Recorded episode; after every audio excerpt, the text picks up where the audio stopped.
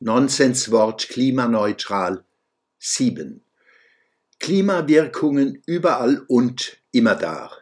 Ich wiederhole, nichts von dem, was wir tun oder unterlassen, ist klimaneutral.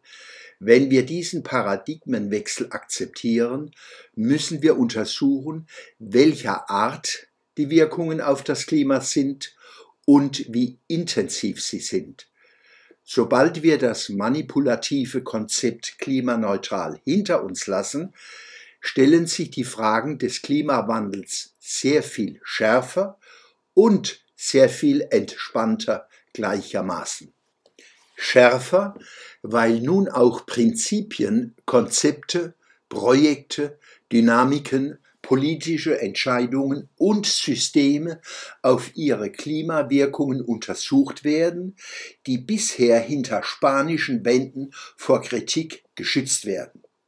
Beispiele, wenn wir die Energiesysteme Kernkraft und Windkraft im Hinblick auf ihre Klimawirkungen systematisch vergleichen, wird die Kernenergie besser abschneiden als Windparks bezogen auf Energieernte, Verfügbarkeit und Energiesicherheit ohnehin.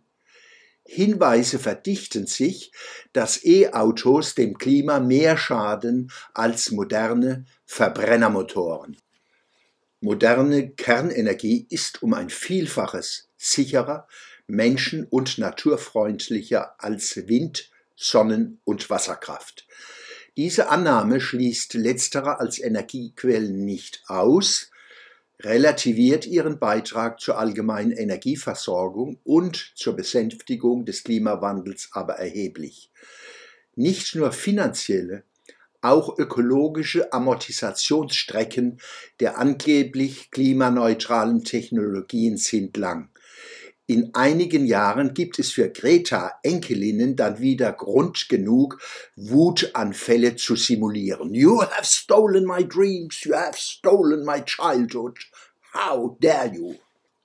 Längst lacht das Gretchen von Stockholm selbst über diesen Karlauer, mit dem es sich im September 2019 in New York über ihr schafsfrommes Publikum mokiert hat. Was für ein Sieg für Aufklärung, Vernunft und Humor. Hätte nur eine oder einer aus dem Publikum den Mut gehabt, statt der jungen Dame unterwürfig zu applaudieren, zu ihr auf die Bühne zu kommen, sie in den Arm zu nehmen und ihr das Heile, heile Gänzje von Ernst Neger vorzusingen. Was für ein Segen für die Welt, was für ein Segen für die junge Frau der Schwöbelblock am Samstag, 30. September 2023.